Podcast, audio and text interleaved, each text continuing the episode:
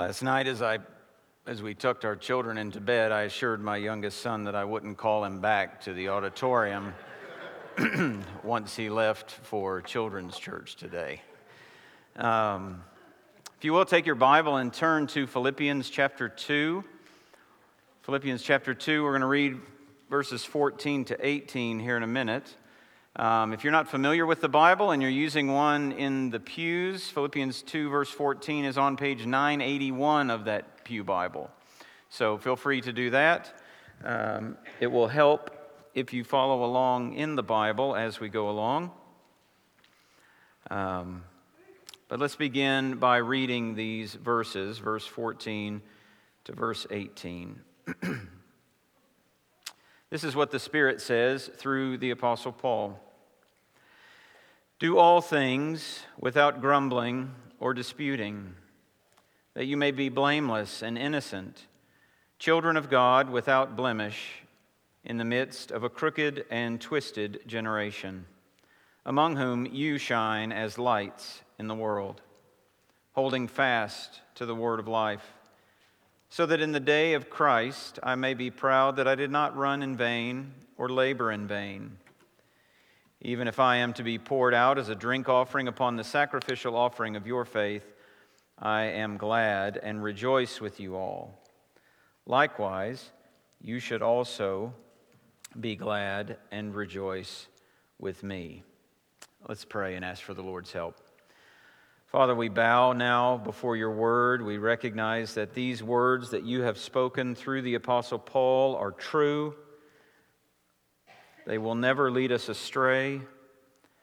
You have given them that we might be taught and corrected and trained in righteousness. And so we pray that you will do that work, even as your word is taught. I pray that you will keep me faithful to the text as I speak both in explanation and in application, that we might understand what you have said and we might respond to your words. For we are your people. I am your servant. This is your word, and we pray in your name. Amen. it's been a few weeks since we've been in Philippians. We started that journey back in February. Uh, and it's been a few weeks, so I thought I would catch you up just a bit. Paul is in prison in Rome, and he is writing to the Philippian church, a church that is facing a few things. Uh, it is facing the world's opposition, forces from outside the church that are seeking to oppose, to silence, to persecute it. It exists in a society where the common phrase is Caesar is Lord, but the confession of faith of this church is Jesus is Lord, and that brings the world's opposition. Secondly, it's facing church division. If you read the whole letter all at once, which is a good thing to do, probably take 15 minutes or so, maybe, depending on the, the, the, the amount of how fast you read. Um, but if you read the whole letter, you'll see that there are these little cracks of division that are happening in the church, problems that are emerging between people, indications just from Paul's commands, even, that there are problems to address. So they're facing that. And third, they're facing doctrinal distortion. There are people who are saying that in addition to believing in Jesus Christ, you must also be circumcised. You must also go through this religious ritual if you're really going to be a Christian. So they're facing these three things the world's opposition, church division, and doctrinal distortion. Now, it doesn't take much imagination to connect the dots between the Philippian situation in the first century and our situation in the 21st century. For we are facing the same kinds of things. We face the world's opposition.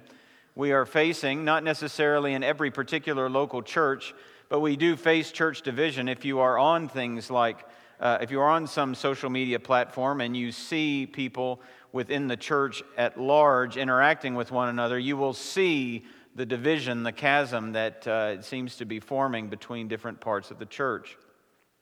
And also, there is doctrinal distortion, it is everywhere. And so we're living in, in a time that is very much like the time of the Philippians. So it's pertinent for us to pay attention to what God has said in this little letter.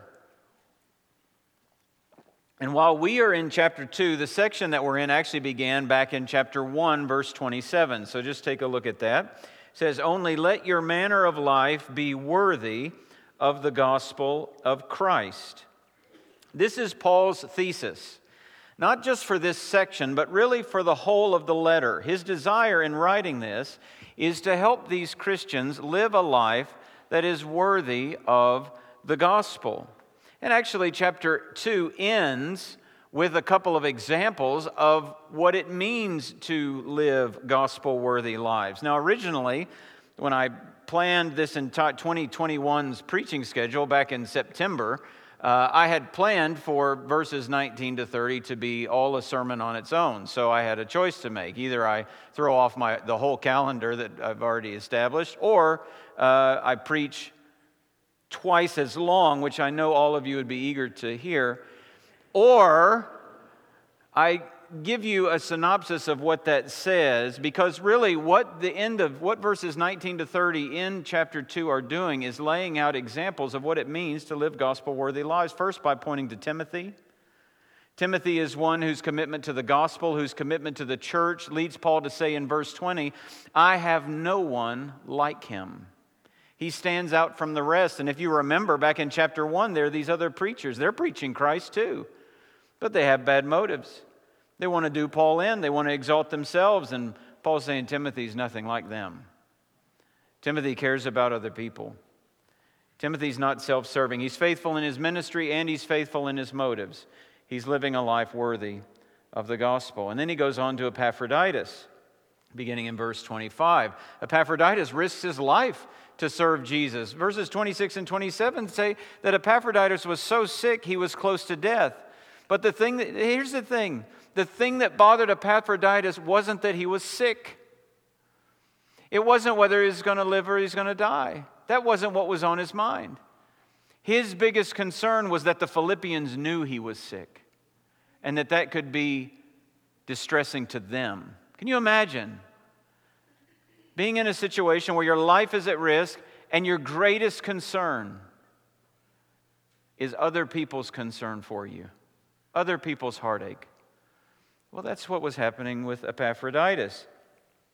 And, um, excuse me, that kind of heart, that kind of man, Paul says in verse 29 honor such men. Honor those who live lives worthy of the gospel, such as Epaphroditus. But to the Philippian church back here in verse 12, this is what we looked at a few weeks ago. Paul says, in order to live a life worthy of the gospel, here's what you need to do you need to work out your own salvation with fear and trembling. Now, if you recall, that doesn't mean that we need to work hard in order to earn salvation. That would be impossible. It means to work out the details of what it means to be a Christian in our everyday lives. So, when I explain this, I said it's like getting a puzzle as a gift. You remember that? It's like getting a puzzle as a gift. Everything is in the box, and once you receive the gift, you're meant to put it together so that what was in the box is now on display. And the same is true in salvation. God has given us everything we need in the Lord Jesus Christ, and having received salvation by faith, we take all of those pieces that he's given to us and we put them on we put them together so that so that what was in the box, as it were, is on display in our lives. Work out your own salvation. Now, that's a pretty broad command. But as we get to verse 14, we get to Paul speaking more specifically to a particular issue that the Philippians need to address in order to work out their own salvation with fear and trembling. He does this because he knows them. He knows the church. He knows their struggles. He knows what's their, what, what, what they're going through. He knows where they need to obey. And it's actually in the area of contentment. Contentment. So essentially, uh, my, my laser like focus is really going to be on verses 14 to 16, where Paul basically says, Be content and you'll be distinct from the world. Be content and you'll be distinct from the world. So, first, let's look at the command. It's right there in verse 14. Do all things without grumbling or disputing. Now, why do we grumble and dispute? Why do we complain? We complain because we're not getting what we want. Isn't that when we complain? When we're not getting what we want out of a person, when we're not getting what we want out of a circumstance. We complain at work or at home or at church, with friends, with bosses, with employees, with clients, with vendors, with customer service representatives. Parents complaining about their children, children complaining about their parents, 20 somethings complaining about whatever it means to be adulting, 60 somethings complaining about the complaints of the 20 somethings. We complain about our health. We complain about our finances. We complain about our government. We complain and we complain and we complain and we complain. And if you don't believe me, just hop on Facebook this afternoon and take a scroll. Just jump on Twitter. And you'll see a great percentage of grumbling. But Paul says to the church, do all things without grumbling.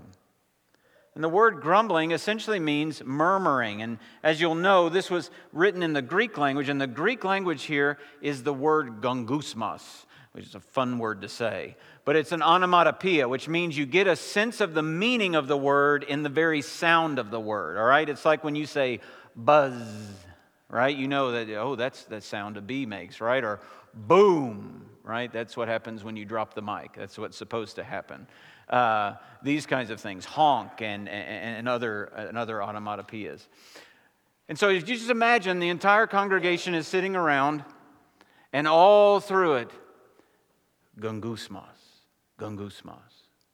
All right, so we're just going to have a congregational participation moment here for just a second, all right? Repeat after me gungusmas. Now, we're going to take about six seconds, and all I want you to do is just repeat that word over and over and over again, all right? Gongusmas. Here we go. You ready? Are you ready? You're not supposed to say yes. You're supposed to say gongusmas. Okay. Are you ready? Well, don't complain. All right, anyway. So, so ready? Five or six seconds. Just repeat the word. Ready, set, go.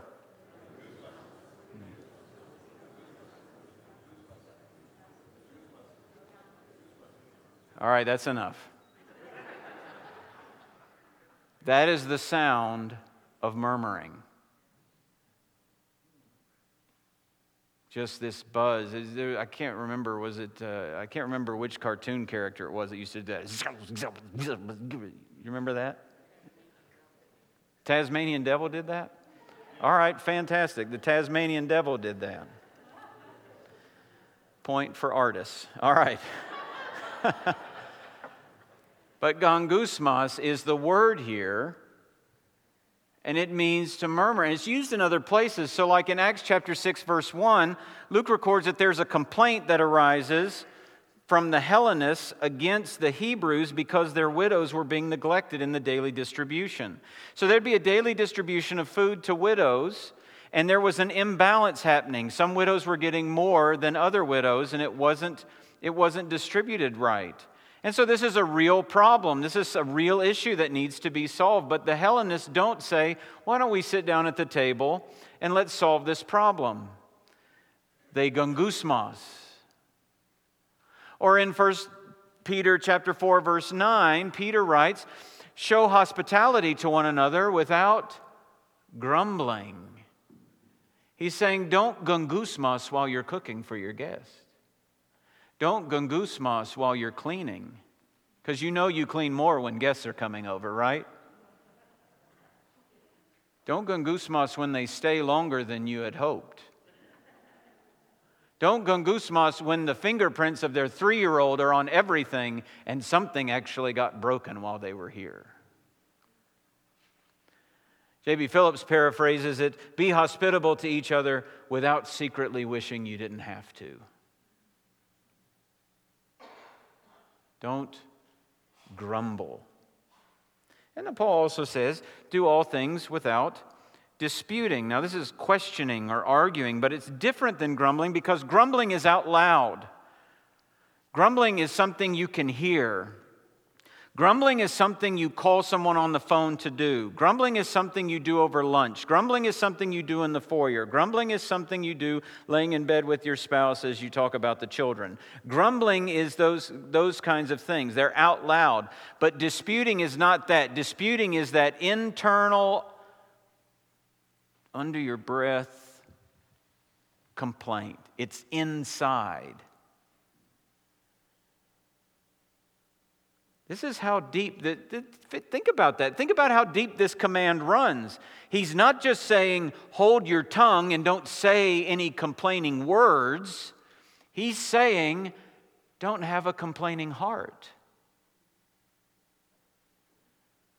So when your boss asks you to do that, it's not just enough to obey this command by not saying, by not grumbling to your coworkers out loud we also must not grumble internally. Children, when your parents ask you to do that thing, that chore, and the very thing you had marked on your calendar was don't do a chore right now. Not only should you not grumble back at your parents, you shouldn't grumble in your heart. It's not enough to hold our tongues, apparently. But this is a command, by the way, which means that we must obey because to disobey God's commands is to what? To sin. Now, why is it a sin to complain? Isn't that a good question? I think it's an important question because we live in a culture that's made complaining into an art form. So, how, how is it that complaining is a sin? Now, before we go on to that, I do want to make sure and make a distinction that there is a place for the Christian to take our circumstances, our cares, our doubts, our pains to the Lord in prayer. If you read the Psalms, you hear what sound like complaints, but they're all taken to the Lord in faith, in prayer, submitting to Him.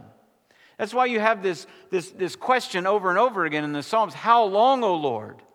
How long am I going to suffer? How long until you intervene? How long until I see this? How long until the sun comes up again? It seems like it's been night for 10 years. How long, O Lord?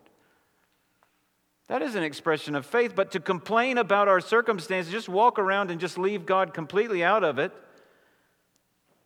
Because I'm not getting what I want, I'm going to complain about you, I'm going to complain about this circumstance, I'm going to complain about this or that. It is a way of saying, even if we never mention God by name, it is a way of saying about God, you're not doing as good a job as you could be right now. Now, why would that be the case? Well, let me ask who is sovereign over every circumstance you will encounter? God. Do you remember the day that David was walking down the road and and uh, uh, there was a man on a hill. I think it's in 2 Samuel around chapter 10, but I'm not really sure.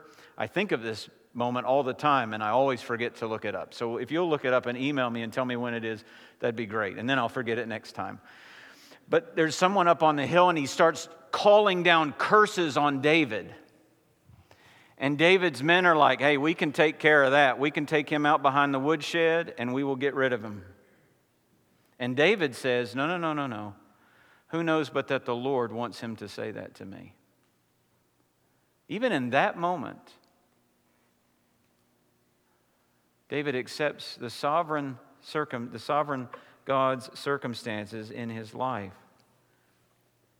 So, complaining about circumstances is actually complaining about the God who rules over circumstances.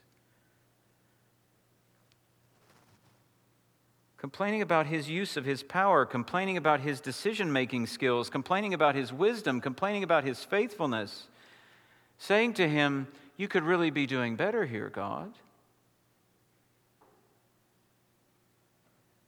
Now, if you think back to the Old Testament, you remember the, the Israelites are in slavery in Egypt.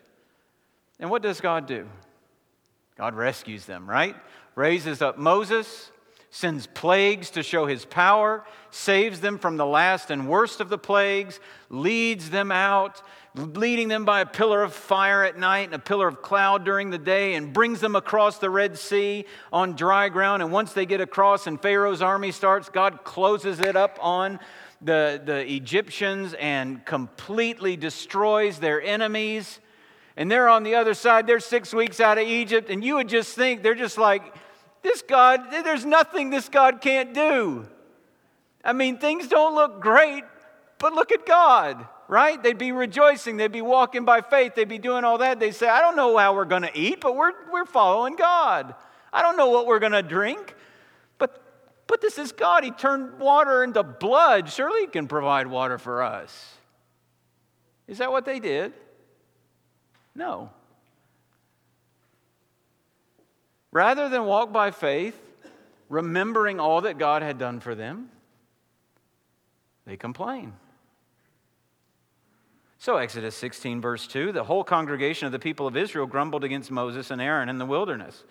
And if you stop there, you think, well, this is just about Moses and Aaron. They must have done something wrong.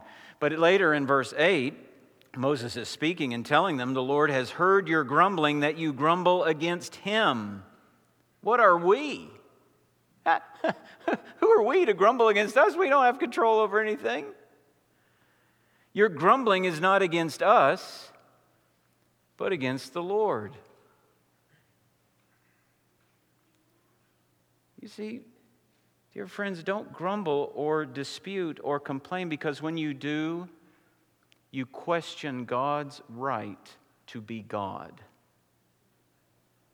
You're saying your way is better than His. Complaining is a way of wanting the throne of the universe for yourself because I'm pretty sure that I'd do this day, I'd do this week, I do this month, I do this year much better than God did.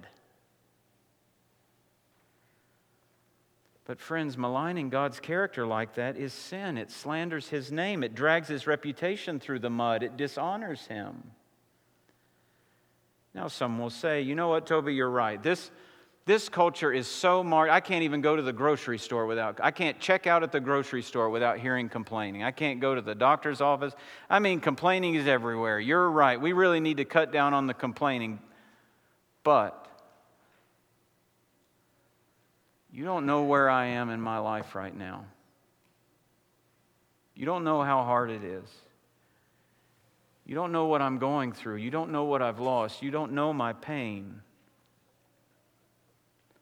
And truly, friend, I may not. But I do know that no matter how circumstances may take a turn for the worse, God never does. He is always good. He is always faithful. He never leaves us nor forsakes us. Even when we tend to feel like He has.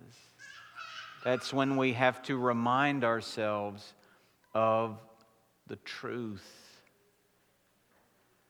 Now, we often don't know precisely why life's events unfold as they do, but we do know from the scripture that God has purposes in our pain. We do know that nothing can separate the Christian from the love of God that is in Christ Jesus. So don't grumble.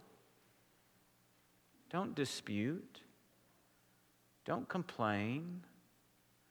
Or to restate this command in, its, in, a, in a positive form, be content. Remember that everything lies under the rule of a good and sovereign God who is wisely working together all things for your good and for his glory who gave up his son for you. And if he gave up his son for you, how will he not also with him give all things, everything you could possibly need, and nothing that you don't?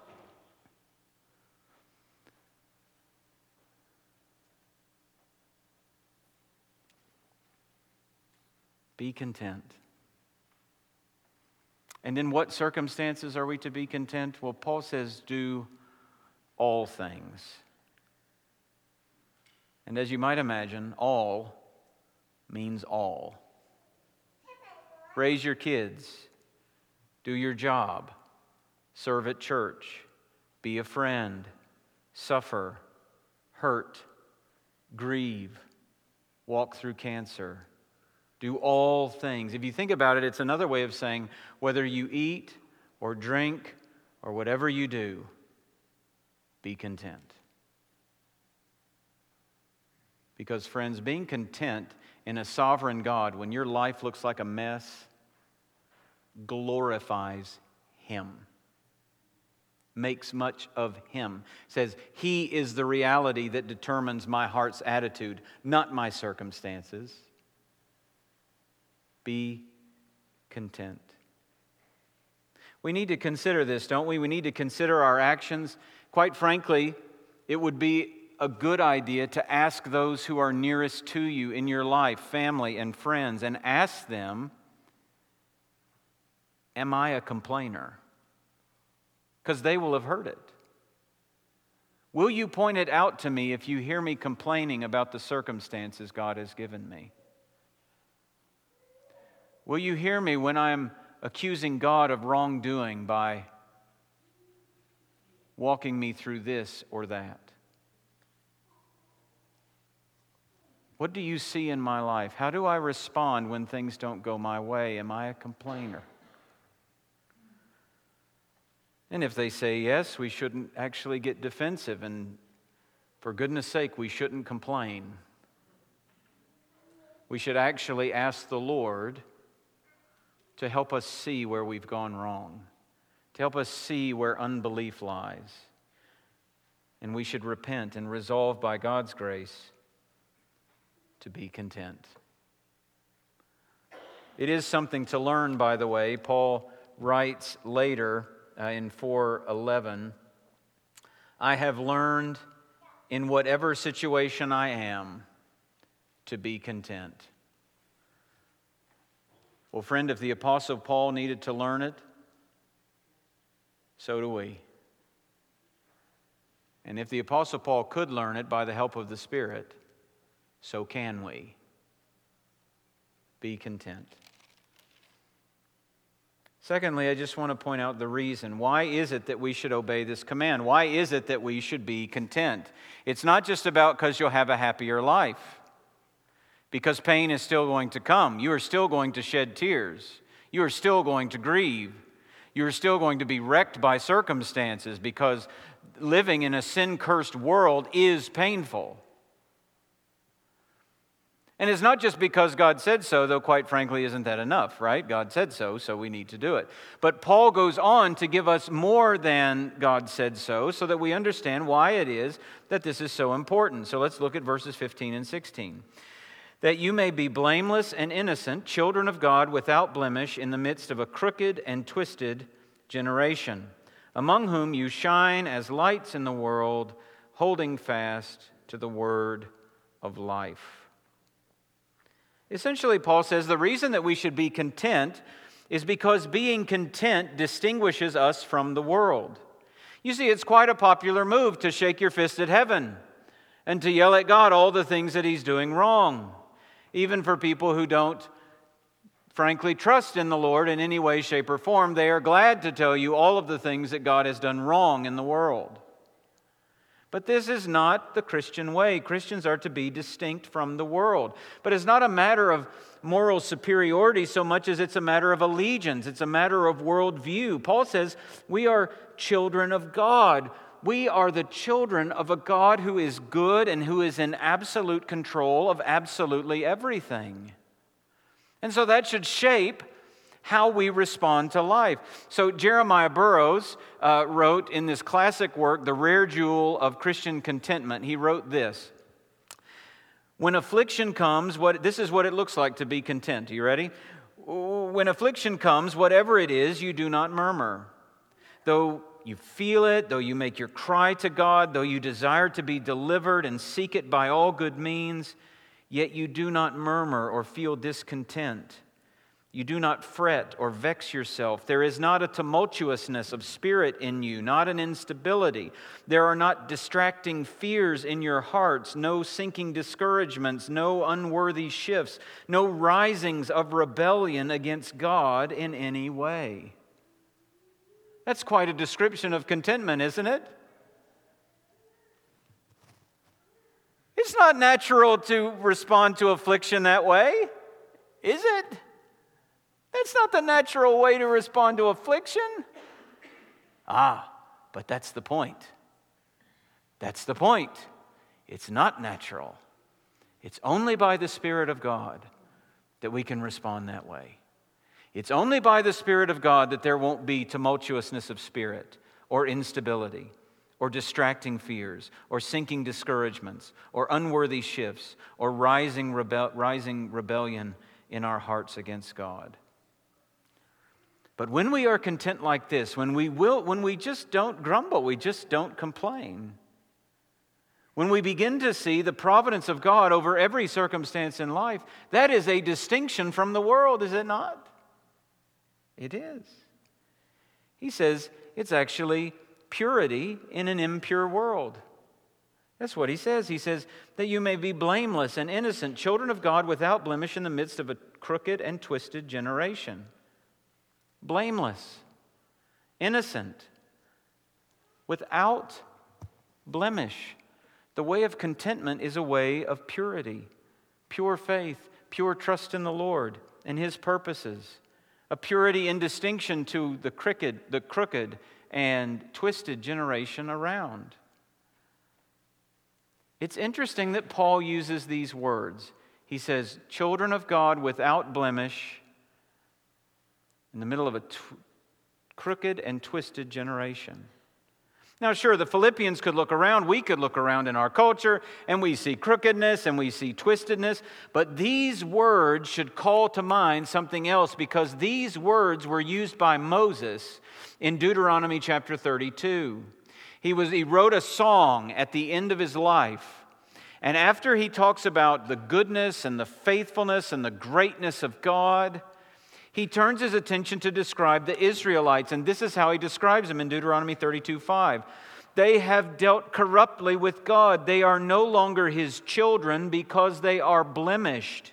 They are a crooked and twisted generation. Do you hear all the similarities there? They're no longer children because they're blemished. They're a crooked and twisted generation.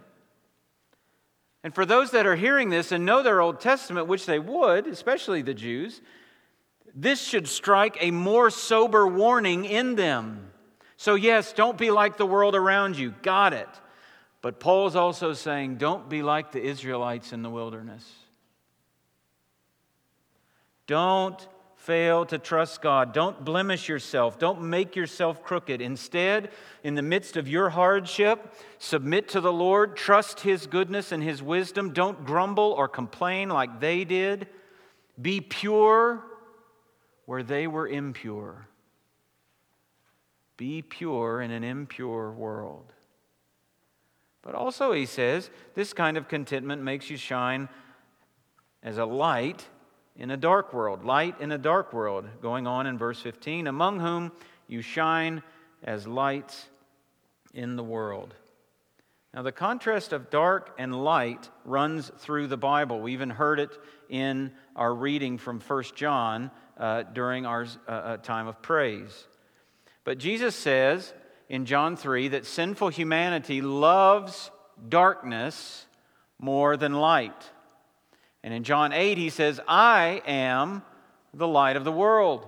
Whoever follows me will not walk in darkness, but will have the light of life. In fact, the whole idea of becoming a Christian, First Peter says it means to come out of darkness and into his marvelous light. You see, we were lost in the darkness of sin, but Jesus came to rescue us. And as he hung on the cross, the darkness of our sin was laid on him. He endured the punishment for our darkness. He died under our darkness. But Jesus conquered that darkness when he rose from the grave on the third day. And he'll rescue anyone who is lost in the dark if we will turn to him in faith. I don't know if you've ever tried to read uh, in the dark, but it's a it's a terribly frustrating experience, especially with every passing year. It gets worse and worse. You look at these words and they tend to go together and they're blurry and you can't do it. And I need more light. I need more light. You can't see rightly. Can't even see to walk from the bed to the restroom in the middle of the night. But what happens when the light, what happens when you put the book light on the book? Everything becomes clearer, doesn't it? What happens if there's a little light on? You can see your way. You see, we come out of darkness into the marvelous light of Jesus Christ. And not only are we saved from our sin, but we begin to see things differently. We begin to see by His light ourselves, our lives, our families, our jobs, our world.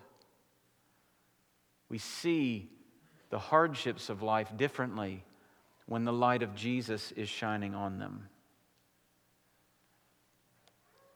And then he says, once you're in the light, once you're Christians, Jesus says uh, um, that you are the light of the world.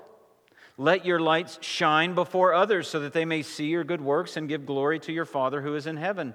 And here, back in Philippians 2, one of the way that we shine as lights in the world is to live in contentment, is to trust God in all things.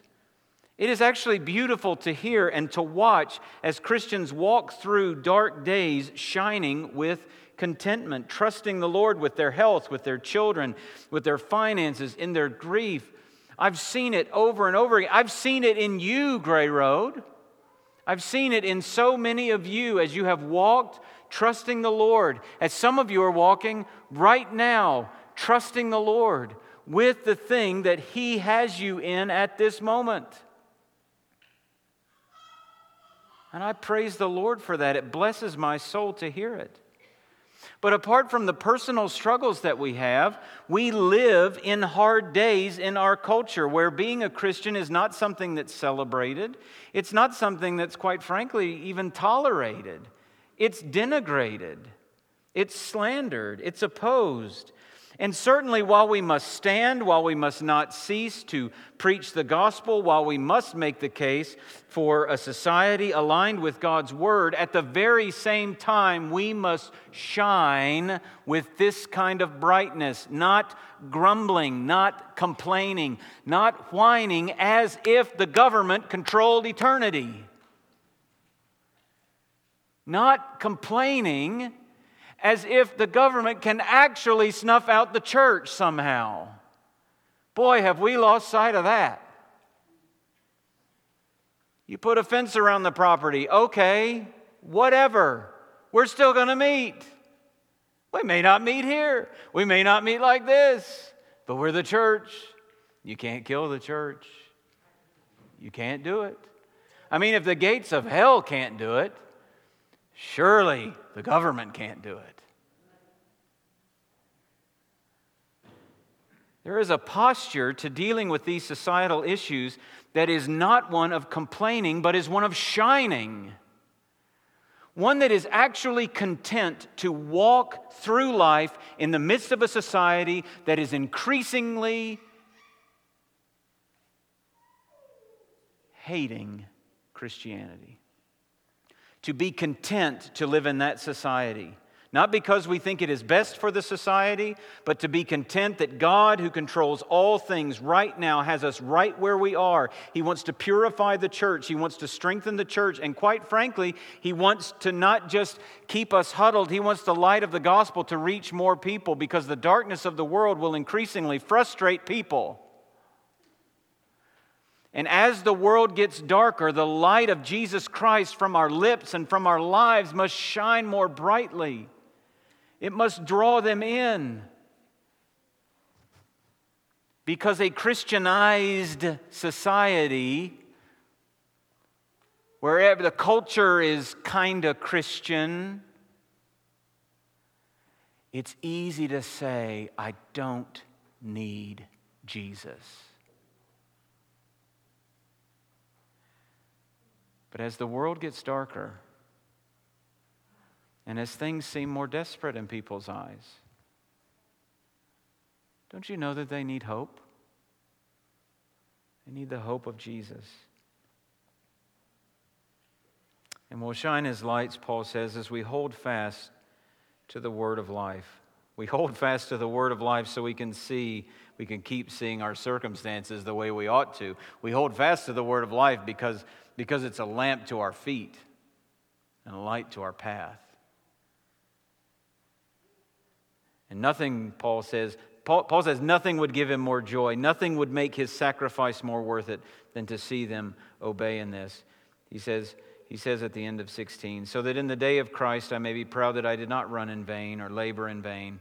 Even if I'm to be poured out as a drink offering upon the sacrificial offering of your faith, I am glad and rejoice with you all. Dear Christian, be content. It's purity in an impure world, it's light in a dark world. Be content. It's the mark of a life that is worthy of the gospel of Jesus Christ. Be content. It's part of what it means to work out your salvation with fear and trembling. Be content, and you'll be distinct from the world, which is the call of God on every Christian. Let's pray. Our Father, we bow before you, thankful, thankful that we can be content. Thankful to know that you are in control of absolutely everything at absolutely every moment of human history. We are thankful that you have loved us with an everlasting love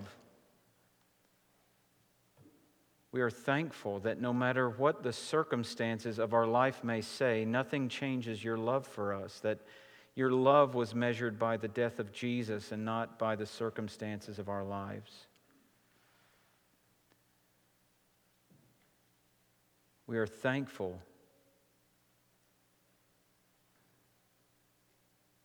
that you work all things for the good of us who love you and are called according to your purpose for your glory. We are thankful that one day with you we will never say that could have gone better because you are perfect in all your ways. You are righteous. You are holy. You are majestic. And in the midst of days that are dark, where increasing animosity is shown to your people, Help us to be pure. Help us to shine as lights, to stand for what is right, to preach what is true, to seek to do good, to love justice, to love mercy, and walk with you. And help us to do it without complaining. Help us to do it without grumbling. Help us to do it with confidence in you. We pray all of this in the name of our Savior, Jesus Christ. Amen.